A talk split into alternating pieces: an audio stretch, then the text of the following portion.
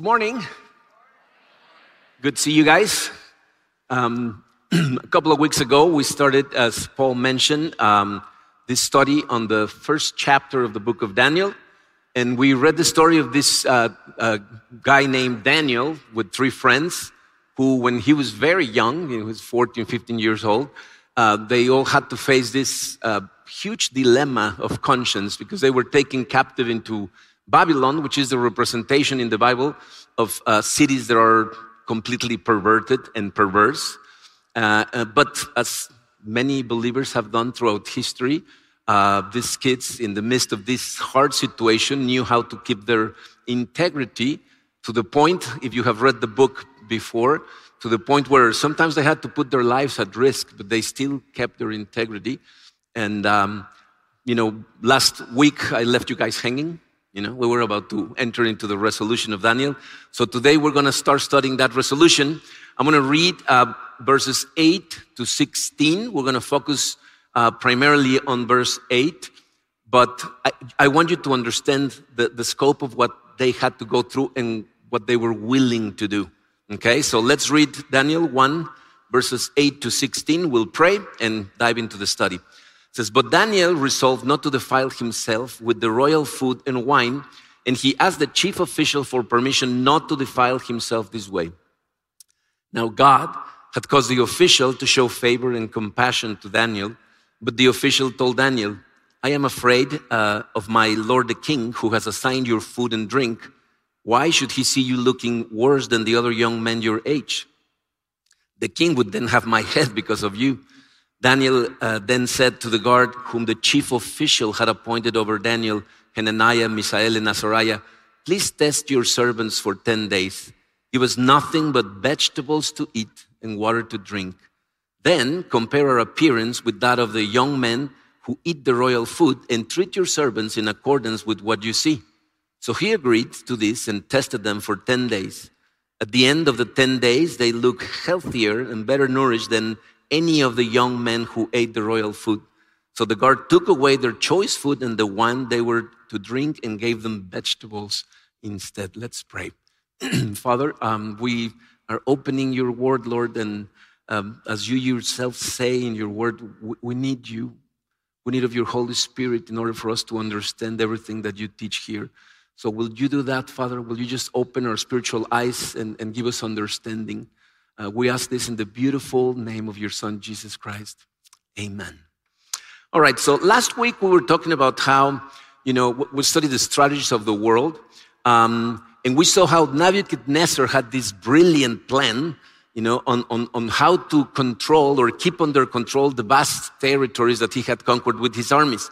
And what he did was he selected young men from the nobility of the countries that he defeated and then he passed them through this process that we call Babylonization. Remember, he, he, he isolated them first from, from their, the influence of their families and, and the teachings of their religions. He started then indoctrinating them with the philosophies of, of the Babylonians and the teachings and beliefs of, of that country. Uh, and then he started trying to assimilate them into their culture by changing what they ate and what they drank. And he tried to also change their identity by replacing their names. You know, this king knew that if he could mold the character of these kids at that young age, you know, he could make them think uh, of him as their benefactor, and, and maybe they would later help him to keep those lands under control. But Daniel made a resolution, you know, along with his three friends, and this resolution made such an impact on the remnant of Israel that was there in Babylon that those repercussions come all the way to this day if you think about it. Because we're thousands of miles away from where this happened and thousands of years after it happened. And here we are sitting in this room studying the life of Daniel. So his resolution had a full impact on, on everything that came after him. Today we're going to begin the study of the resolution. I don't know if you noticed the subject of this message. It's called Daniel's Resolution Part 1 which means, you know what it means. Okay. Um, what we're going to do is we're going to study the resolution, but I want to look at this resolution from different angles because then we're really going to understand what happened there. And the first angle, the number one in your notes, is the nature of his resolution. What is the nature of this resolution? Um, the resolution is found in the beginning of verse 8. But Daniel resolved not to defile himself with the royal food and wine. To better understand uh, the, the, true nature of this resolution, we have to go to the original language. Um, Daniel is a rare book. I don't know if you knew this, but the first six chapters were written in Aramaic, and the rest of the book was written in Hebrew. So this part is in Aramaic, okay? And what it says there, it, verbatim, is he resolved in his heart not to defile himself. What does that mean? It means the resolution that he made did not come from the outside. No one forced Daniel to do anything. This is a decision that he made in his heart. So this communicates an idea that I'm going to tell you what the idea is. It's formed of two concepts, and then we're going to analyze the two concepts. Okay? I put this in your notes. Daniel solemnly determined a specific course of action. So, on one hand, it was a solemn determination, and then the other one was for a specific course of action. So, let's analyze the first. See, he resolved in his heart. Um, how many of you make New Year resolutions? Have you ever made one? Raise your hand. Come on, be honest. You're not wanting to, you know what? You don't want to raise your hand because you didn't keep it. You're ashamed. because most of us make resolutions and we make them in January, and by February we have forgotten about them, right? Well, this is not the type of resolution that Daniel made. See, he determined that he was not going to allow these people to defile him under any circumstance. The word that is used there in Aramaic is patash, and, and it is used in other verses in the Bible. And if we study these other verses, you're going to understand the nature of the determination that he made, okay? Uh, it is used also in Exodus chapter 5. If you remember the context in this um, part of the Bible, uh, God has sent Moses to talk to Pharaoh and tell him to let his people go, okay? So Moses goes and tells the Pharaoh that he wants to take all the people, all the Hebrew people out into the desert to pray for three days. But instead of letting them go, Pharaoh gets angry. He says, You're just a bunch of lazy people. You have too much time in your hands. This is why you want to go pray for three days. I think that you can work harder. So he gives this order to the slave drivers because they have been enslaved by then. And this is what Pharaoh says to the slave drivers Exodus chapter 5, verses 7 and 8. You shall no longer give the people straw to make bricks as in the past. Let them go and gather straw for themselves. But the number of bricks that they made in the past, you shall impose on them. You shall by no means reduce it.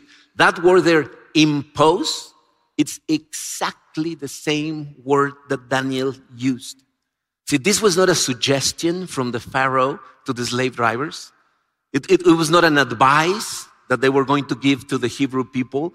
This was an authoritative imposition on them. This is an order from the king. But in this case, this came from the outside. This was an order that somebody else gave them. But since this was the king ordering it, they had no choice but to do it. You know, the overseers had to pass the order and the Hebrew people had to obey the order. Well, in the same way that this happened, Daniel imposed in his own heart this decision. And with the same firmness that the overseers were going to make sure that the Hebrew people would fulfill the order, Daniel was going to guard his heart and made sure that this is what happened. Very likely, Daniel got this word from a passage that we find in Deuteronomy chapter 11. You know, the, the, the children in, in the biblical times in Jerusalem were taught the first five books of the Bible since they were very little. At the age of eight, they would be tested. And if they assimilated the word well and they could teach it, they could repeat it correctly, they would consider them to become teachers of the word. If they didn't, at eight, they returned them to their parents to learn their trade. But that means that they heard these words over and over and over since the time that they were very young. So it's very likely that Daniel got this word that he used in his own book from a passage like this one. Deuteronomy 11, 18. We mentioned some of this last week. Do you remember when I mentioned that God gives the law to Moses and then he orders him to go and teach it to the people and to their children. Listen to these words Deuteronomy 11, verse 18. So commit yourselves wholeheartedly to these words of mine, tie them to your hands and wear them on your foreheads as reminders. See, in this verse, God, God is asking us to make the same commitment that Daniel made in his heart. He is asking us to make the same commitment, but in regards to his word. Fix them in your head, he said. You know, impress them in your heart. And this is exactly what Daniel is doing. This is what the word means. You know, it, it is a commitment that was well thought out. Daniel considered this carefully. This was not an emotional outburst. See, it, it is very common that, um, you know, like in, in, in Mexico's very common that uh, some churches will take people in religious retreats and they manipulate their emotions for hours until everybody is completely excited and emotional about it. And then they make these promises. I will never sin again. I will never do that. And their commitment usually lasts until they go back and the emotion passes and they go back to the life that they had before. This is not an emotional decision. See, Daniel considered this carefully. This is comparable to uh, Luke chapter 9 when Jesus set his face to go to Jerusalem knowing what he was going to have to go through there. Or the apostle Paul in Acts 19 when he says, I'm going to Jerusalem knowing that from there I'm going to end up in Rome. I know the cost. I know the price, but I solemnly determine to do it. That's the solemnity of this determination. But on the other hand, I want you to notice that it was a very specific determination, a specific course of action. He said he would not defile himself with the royal food and wine. I believe that many people fail in their resolutions because they make them very vague. You know, they're very ambiguous with, with, with their commitments. They say, This year, I'm going to be a better Christian, a better husband, a better wife, you know, a better son, a better student, a better worker. And they leave it at that. So, what does that mean? See, the question when you make a decision like that is what exactly are you going to do different from this moment on? Exactly what? You say you want to be a better Christian? What you're really saying is, I want to have a real and profound relationship with God through His Son, Jesus Christ. And the only way you can do that is through His Word. People that believe that they have a good relationship with God but never read the Bible and they don't know the Bible, they usually make up their own God. So what you're saying is, as of tomorrow, I'm going to wake up at this time. I'm going to read my Bible following this study plan for these many minutes. I'm going to meditate on the word and I'm going to have a journal. I'm going to write the meditations of my heart in this journal every day. I'm going to read a Christian non-fictional book every two months. Here is the list of books. This is the one that I'm starting and I'm starting today. That's a resolution, specific. I'm going to be a better husband. I cannot tell you how to be a better wife. I can only talk to husbands here, okay? I'm to be a better husband. What does that mean? I'm to make a commitment to change specific things. You know, before I get to my house after work, I'm to take my hat of worker off. I'm to put my husband's hat and I'm to come in and I'm to, if my kids are young, I'm to participate and get involved in the family dynamics. And when they go to sleep, I'm to sit with my wife and ask her about her day, pay attention, tell her about mine. I'm going to make a date with my wife every week or every other week where we will go and have some quality time and I would listen to her heart. You know, specific things. Daniel says, I am not going to eat this food. As a husband, I am not going to get to my house and turn the TV on. I want to leave it off so we can talk. Daniel says, I am not going to eat this food. I'm not going to drink this wine. See, you know what's the problem? When we run into people like Daniel, I, I wonder how would you and I view Daniel if he was here today? Because a lot of people, when they see somebody that is determined to be obedient to God in every single thing that he says, people go like, you don't have to be so exaggerated. You have to be, I mean, it's a good thing to believe in God and be a Christian and all that, but you don't have to be a fanatic about it, right? Listen to me. Taking seriously obedience to God is not fanatism, it's called faithfulness. Okay? And you need to understand the difference between those two terms because they are very different and people are going to use them to try to derail you. Because when your friends say, ah, you're a fanatic, you start feeling guilty about whether if you are or not. So, do you know what the difference between a fanatic and a faithful person is? See, I'm going to tell you what a fanatic is.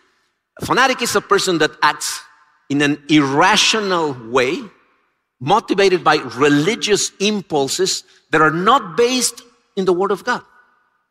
Did you hear that? Irrational behavior motivated by religious impulses, but not grounded in the Word of God. So when you hear of a person that goes and kills a doctor because he performed an abortion, that's irrational. I'm not talking about the abortion. That's a different thing that the doctor will have to give account for. But the one that goes and kills him is going against the word of God. You know, these religious people that embark in holy wars and mass murder a bunch of innocent people, that's irrational behavior. Why? Because it's not grounded, not even in their own scriptures. Did you know that the Quran condemns taking the life of another person? So, is that rational or irrational? See, what we have in Daniel is a faithful man. What is that? It's a person that has decided to live for God and obey His word in every area of his life, regardless of the consequences.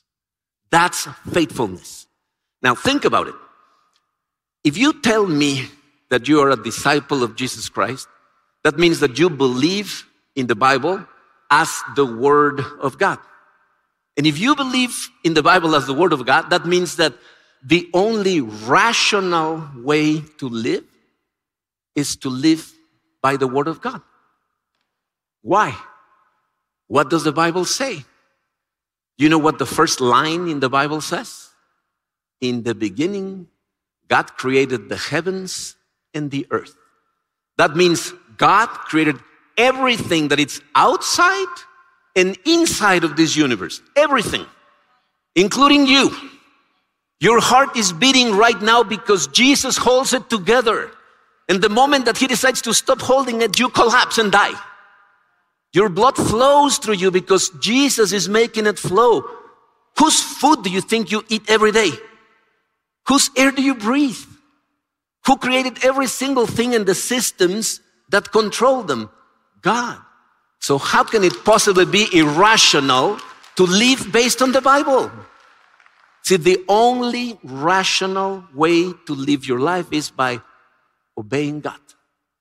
Daniel made this resolution because he knew that he belonged to God and that God is a good and loving Father and that everything that he commands us to do is for our own good and his glory. Everything. Listen to these words in Psalm 119, verses 44 and 45. I will keep on obeying your instructions forever and ever. I will walk in freedom, for I have devoted myself to your commandments. Did you hear what he just said? I will walk free because I have decided to obey. I am determined to obey your commandment. Freedom comes from obeying God. I mean, isn't that our experience?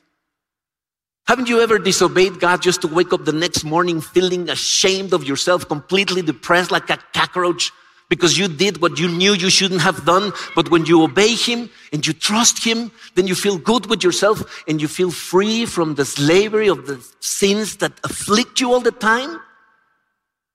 It is very interesting because there's people that think of the Word of God as a straitjacket. You know, I can't move, I can't do anything. It's the opposite. Read the Word of God. You're going to see how He makes us free. He doesn't say you can't eat, you can't drink, you can't have sex. He says there's boundaries. They're there for your own good. You will enjoy fully those things, really those things, when you see them as a gift that comes from me within these boundaries. This is why Jesus said, You will know the truth, and the truth shall set you free. Daniel knew that the best thing he could do is do what God said to do. So he decided to obey him always and in everything. Because he knew there's no middle ground, there's no half Christian. You're either a disciple of Jesus Christ and follow him in obedience, or you are not. There's no middle. That's like, it's like pregnancy. You're not half pregnant, one or the other, okay? But that's the nature of the resolution, okay? It's a firm, solemn determination to a specific course of action. Now I want you to see the reason for his resolution. What was the reason behind this refusal to eat the king's food? Have you ever thought about it? I mean, they come and say, We're going to take you to live at the palace. Fine. We're going to teach you all these new belief systems. All right. We're going to give you this food. No, no, no. That's where I draw the line. Why, why did he do that? You know? Well, the thing is, see, um, even though scriptures don't say it specifically, there's a big hint when he says, I will not defile myself by eating this food. So, so there's a few things that can mean that. On, on one hand, it is known by historians that the food that was served at the king's table was offered to the Babylonian gods before they ate. You know, the, the Babylonians, as we should, thought that eating was a religious activity. See, when you sit down at the table and the food is placed in front of you and you stop and say, God, I love you, thank you. You provide for me. This food is yours and you're giving it to me. You're turning your meal into a religious activity. Okay? And the Babylonians believed that, so they offered their meats first to their idols and then they would eat it. So maybe Daniel thought that eating that food meant participating in their idolatry. Now, if, if you know the, the, the Old Testament, the Jewish law prohibited any participation in idolatry, and it specifically spoke to meat that had been offered to idols. You know the New Testament, you know that Paul spoke in that regard, and he said that it is not a problem if, if your faith is strong and you just thank God for what you eat.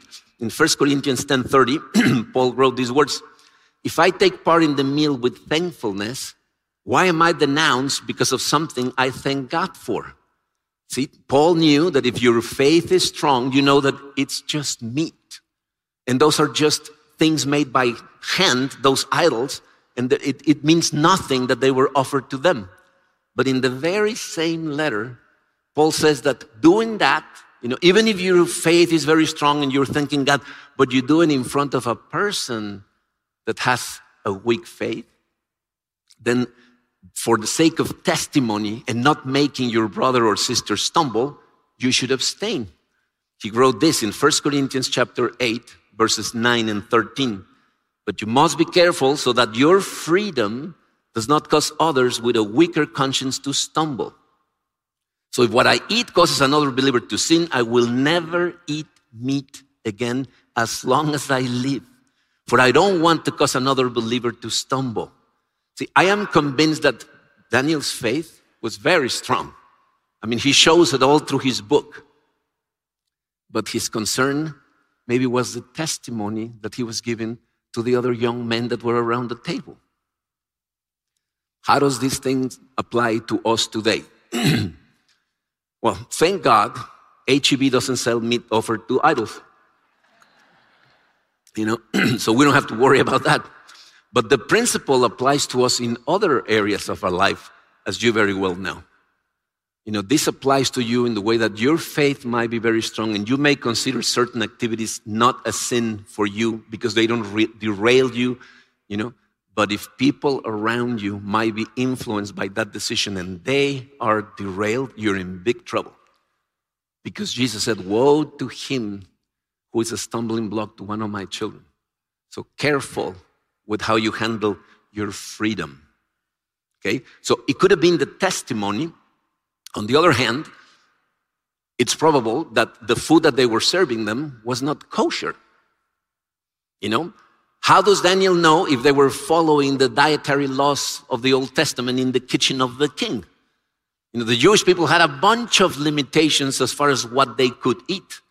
They couldn't eat pork meat or rabbit or horses or meat with blood. Or, there's a long list of things that they could not eat. So maybe Daniel is thinking, I don't know where this meat is coming from. It's better just to not eat any of them. See, if you think about it, all the other changes, whether they change their residence, their name, or their teachings, did not spiritually contaminate them, but the food would. You know, so Daniel had it clear that being faithful to God in that circumstances would mean that he had to abstain from eating that food. And in that way, he could actually do what Paul concludes in his dissertation about the meat in, in 1 Corinthians 10:31. He says, So whether you eat or drink or whatever you do, do it all for the glory of God. Daniel could be at peace in his heart, glorifying God for the food, knowing that what he was eating would not defile him. Now, again, to us, those limitations no longer apply. You can go and eat a pulled pork sandwich or a taco of carnitas without feeling any guilt. But the principle of giving glory to God for everything still applies to us. How does that apply? Well, we, we give Him thanks for everything. See, when you truly worship God before you eat, you're giving Him glory. Instead of just a routine prayer, you have to slow down and say, Thank you, Lord. You know, when you go to work, like you have to work as for the Lord. You glorify Him when you do that. And when you thank Him for your job. If you're a student in this room, when you thank God and say, Thank you, God, that I get the privilege to go to school. You know, there are millions of kids around the world that would love that privilege, but they can't. And you have it. But we take things for granted. So we apply this principle when we truly say, Lord, thank you. Thank you for my clothes. Thank you for, for my food. Thank you for the car. Thank you for, I have money for a tax. Thank you for whatever you have. Okay? Uh, maybe the contamination that Daniel had in mind had something to do with something else that we mentioned last week. You know, maybe Nebuchadnezzar was trying to seduce them with a good life. You know, uh, I have noticed that one of the things that can rotten a heart faster than anything else is comfort. You know, you start getting somebody very comfortable, and soon they start forgetting God. They even forget who gave them that comfort. So, for whatever reason, you know, the combination of these three things can lead us to the answer of why did they resist? What's the reason behind this? And I put this in your notes to glorify God by staying pure and bear good testimony to others. You know, glorify God by keeping your heart pure and making sure that whatever everybody else around you sees, you know, it's a good testimony. Daniel was determined to give glory to God with everything. You want to bring me to live in the palace? Fine. I will be an influence for the glory of my God to as many people as I can, as He did, including the king. You know, you want to change all my studies and stuff? Fine. I will use all that knowledge for the glory of my God. And He did. He became one of the governors of that country using the knowledge of how they did things, but for the glory of His God he did an excellent job. You want to change my name? Change it. My identity is rooted in my God, and I am not going to break one single one of His commandments. For whatever reason, they set a boundary and they showed their characters in two ways that we're going to study a little bit in more depth next week. But I want you to, to, to hear them first. Daniel and his friends showed maturity and they showed courage. See, maturity is what you need, spiritual maturity is what you need to be able to determine between what things you can compromise and which ones are not negotiable. See, they tried to change four things, and he said, These three are fine. This one, under any circumstance. You need to know the difference. We'll talk about it next week because it comes from the knowledge of the Word of God. You know, it's like I, I have people that come and ask me these questions. Like, um, I remember this uh, girl that came and said to me, I'm dating this guy, and he's not a believer. You know, but he's really nice, and I really think I can change his heart. So, if, do you think it's okay if I marry him? Have you read the Bible? Why would you ask God a question in prayer that He has already answered? Do you think He's going to change His mind and say, "All right, I'm going to put an asterisk in the Bible except for Marco"? You know, like you need to have spiritual maturity to be able to discern between the things that you can compromise. See, if there's no moral issue, if there's no commandment in God involved, then you have to decide what's the wisest path. But if there's a commandment involved, not even think about it. That comes from maturity. But also, you need courage. Because it takes courage to carry out that determination regardless of the consequences. Look, something that I have mentioned in the past, it's very hard for you to understand the reality of what these people went through unless when you read these passages, you try to get into the story and, and, and vividly imagine what they lived. Try to imagine what, what they went through for three years. These four young kids, 14, 15 years old, imagine the scene at, at, at the time of eating like if it was a movie. You know, surrounded by a bunch of other 14, 15, 16 year olds. You know, they didn't eat at the king's table. They had, they ate apart, but they were fed the king's food and wine. So imagine this scene, like medieval scenes of banquets, you know, where they're bringing these pieces of meat of this size and, and maybe slaves are walking around with jars of wine filling their glasses and imagine a bunch of 14 15 year olds eating and drinking and joking and most likely looking at them eating like rabbits you know carrots and water and mocking them you know um, i don't know if you saw uh, this uh, series the crown you know we started watching i like history so we started watching it hoping it was going to be historical we stopped watching it when it turned into a soap opera. But uh, I remember a season um, where they focus on Charles, who's now king of England, when he was a kid. And his father, Prince Philip, decides to send him to a boarding school that was famous because he was super tough. He, he thought that Charles was too delicate. So he sends him to this boarding school that is famous for turning boys into men. And the scenes that they show there they show the cruelty that kids can have at that age towards someone that appears to be weaker. And by the way, I researched that. After I saw it, I thought, I wonder if they exaggerated. Actually, it turns out that Netflix was nice. It's a lot harder in that school than what they showed in, in, in that episode. But that's what happens. Do you know how old Charles was when they sent him? 14. Same as Daniel. And you can see the cruelty. So imagine these guys, you know, like seeing the and vegetables and going like, ah, pass me the pork, you know, like on purpose mocking them. You know, I'm sure that uh, among the kids that were there were other Jewish kids that did give in into eating this food.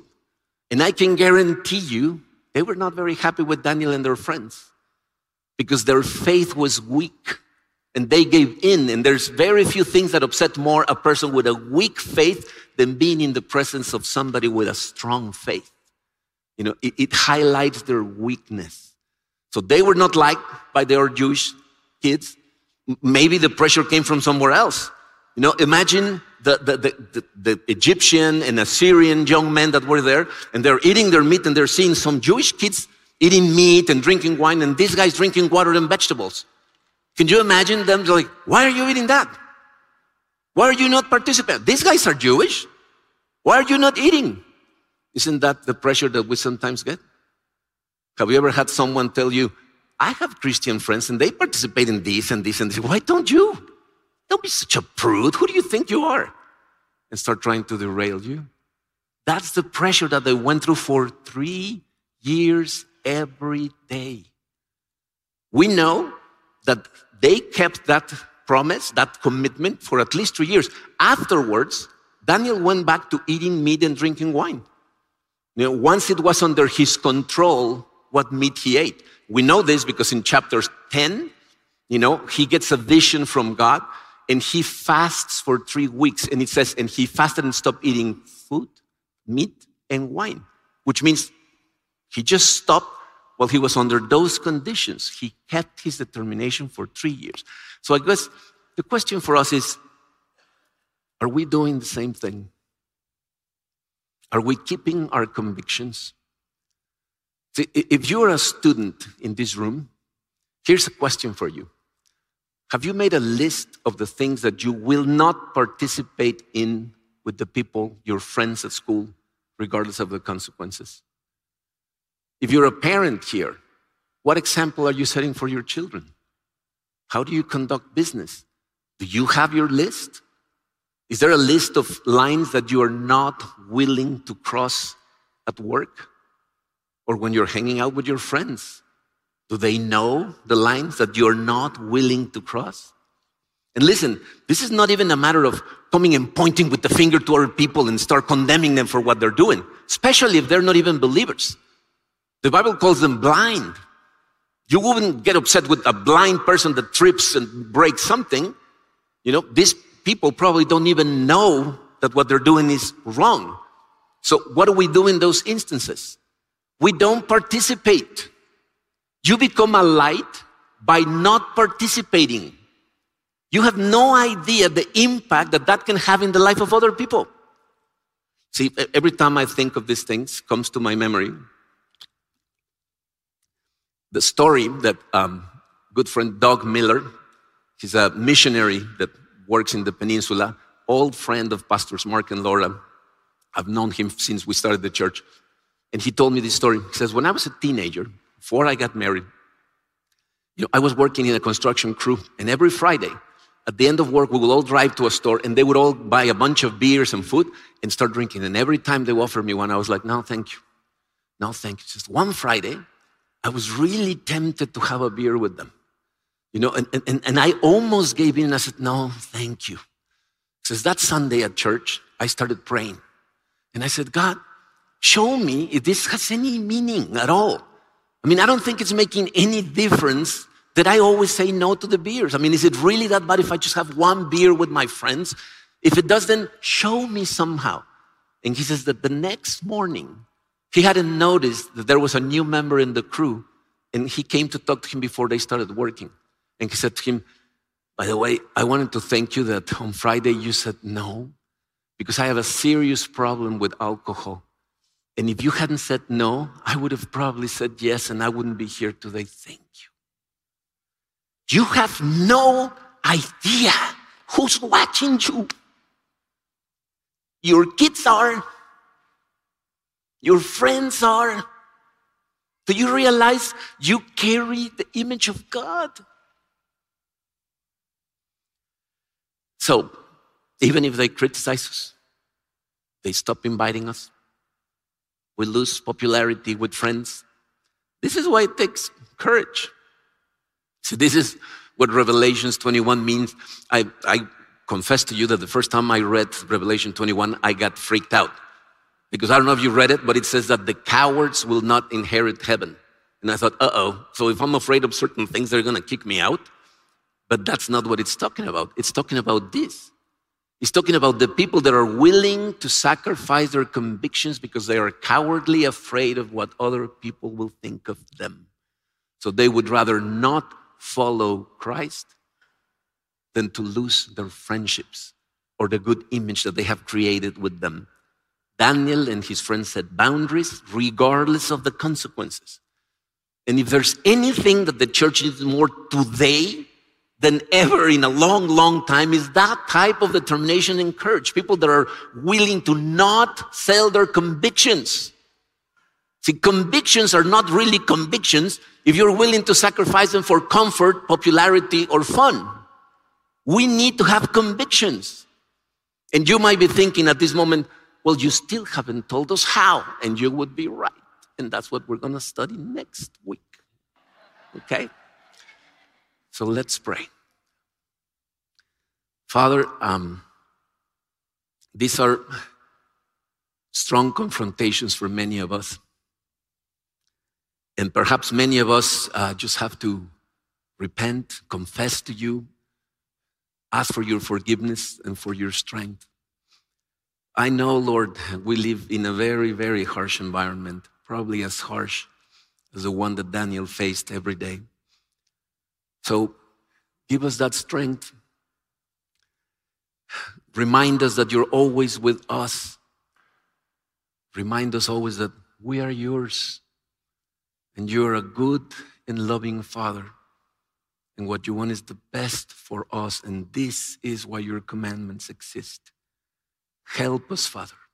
Help us obey them. It's in your beautiful name that I pray. Amen.